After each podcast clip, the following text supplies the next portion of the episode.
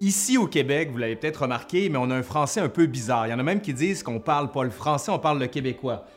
Ça se passe bien? Ah, Oui, ça va, ça va, ça va, j'écoute, j'écoute. Non, mais continue, continue. T'es pas d'accord avec Continue, moi? continue, On- on, continue. parle le français, hein? Ah oui, on parle le français. Indubitable, on ne parle que ça. Ouais, mais on n'arrête pas de dire aussi que le niveau baisse, que ben, L'herbe était plus verte avant, ouais, le, le voisin est Oui. plus vert sur son terrain aussi. la neige était plus blanche, Oui. et comme disait la mère d'un de mes collègues, le sel salait mieux avant. Ok, je pense que là, tout d'un coup, je vais m'arrêter parce que je suis en train de me faire, comme on dit en bon québécois, hijacker.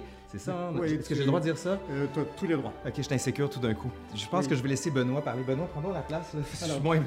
Donne-moi un micro, je vais t'expliquer ce que c'est que la langue française au Ok, Québec. tu vas nous faire baisser le niveau ou monter? Montez, bien sûr, on est là pour ça. Ok, c'est parti.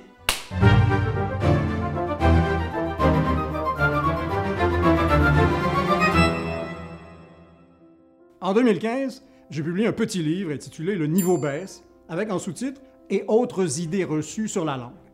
Je m'y attaque à 14 idées reçues, surtout au Québec, mais pas seulement. Aujourd'hui, je vous présente trois de ces idées reçues, deux qui sont dans le livre et une qui n'y est pas. C'est votre bonus du jour, si vous voulez. Avant de faire ça, je voudrais quand même dire pourquoi j'ai écrit ce livre. Ma position en matière de langue pourrait tenir dans une formule assez simple.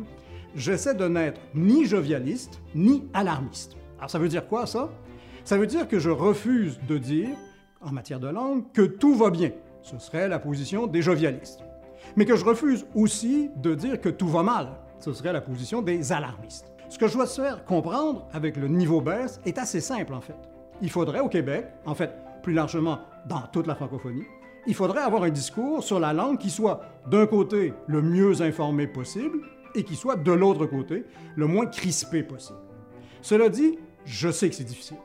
Tout le monde dans la vie n'est pas obligé d'avoir une position sur la taille des vêtements des joueuses de volleyball de plage aux Jeux olympiques. Non. Tout le monde, par contre, a une opinion sur la langue. Surtout, en fait, une opinion sur la langue des autres. Ça, ça ne se dit pas.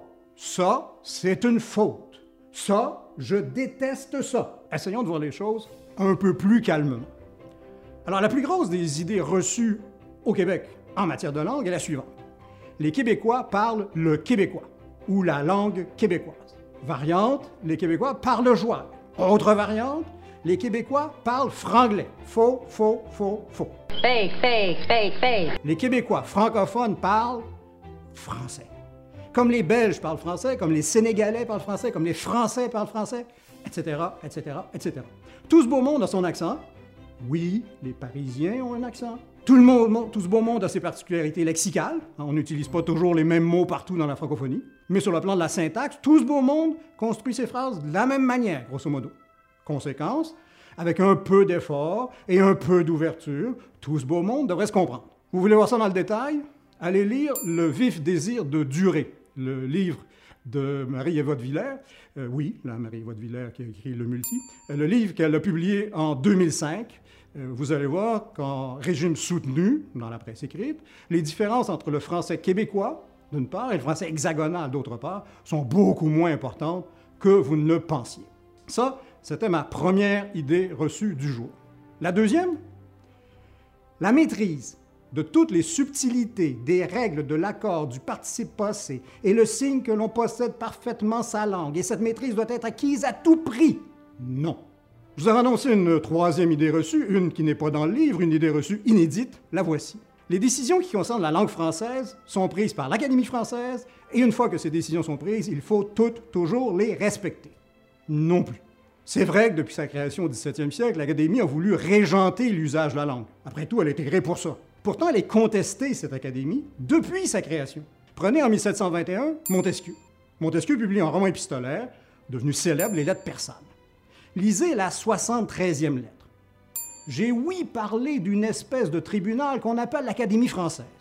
Il n'y en a point de moins respecté dans le monde, car on dit qu'aussitôt qu'il a décidé, ce tribunal, le peuple casse ses arrêts et lui impose des lois qu'il est obligé de suivre.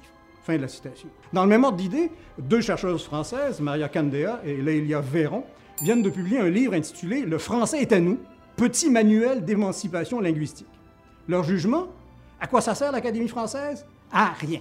Rigoureusement à rien. Alors, vous allez me dire, ça sert à rien. Pourquoi on en parle autant? Deux réponses. Première réponse, une réponse qui tient à l'histoire de la langue française.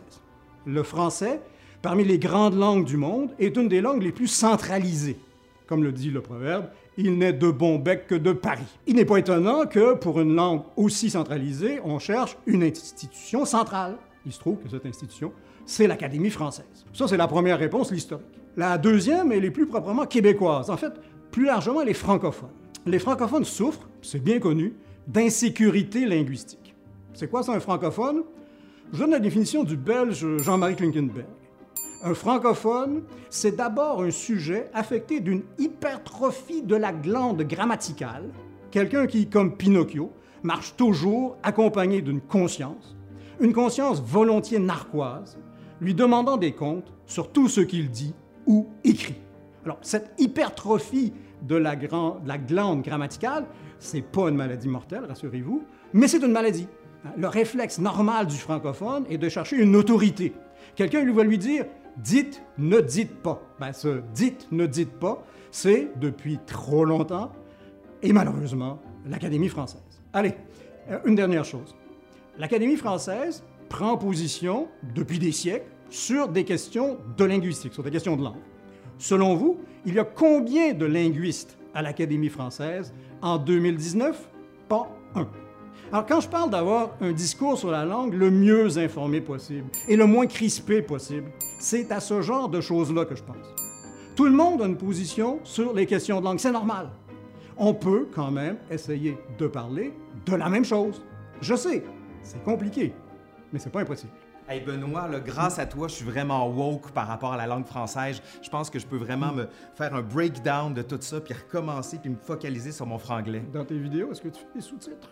Non, Ça serait peut-être pas plus mal dans certains cas. Mais bon, ce que tu viens de dire, c'est une phrase française avec un certain nombre de mots anglais qui, dans une situation comme celle où on se trouve, Ouais. en décontracté, marche parfaitement. Parce que tu comprends. Mais tu parles pas comme ça quand tu vas à la télé Non. et tu parles pas comme ça dans tes cours à l'université.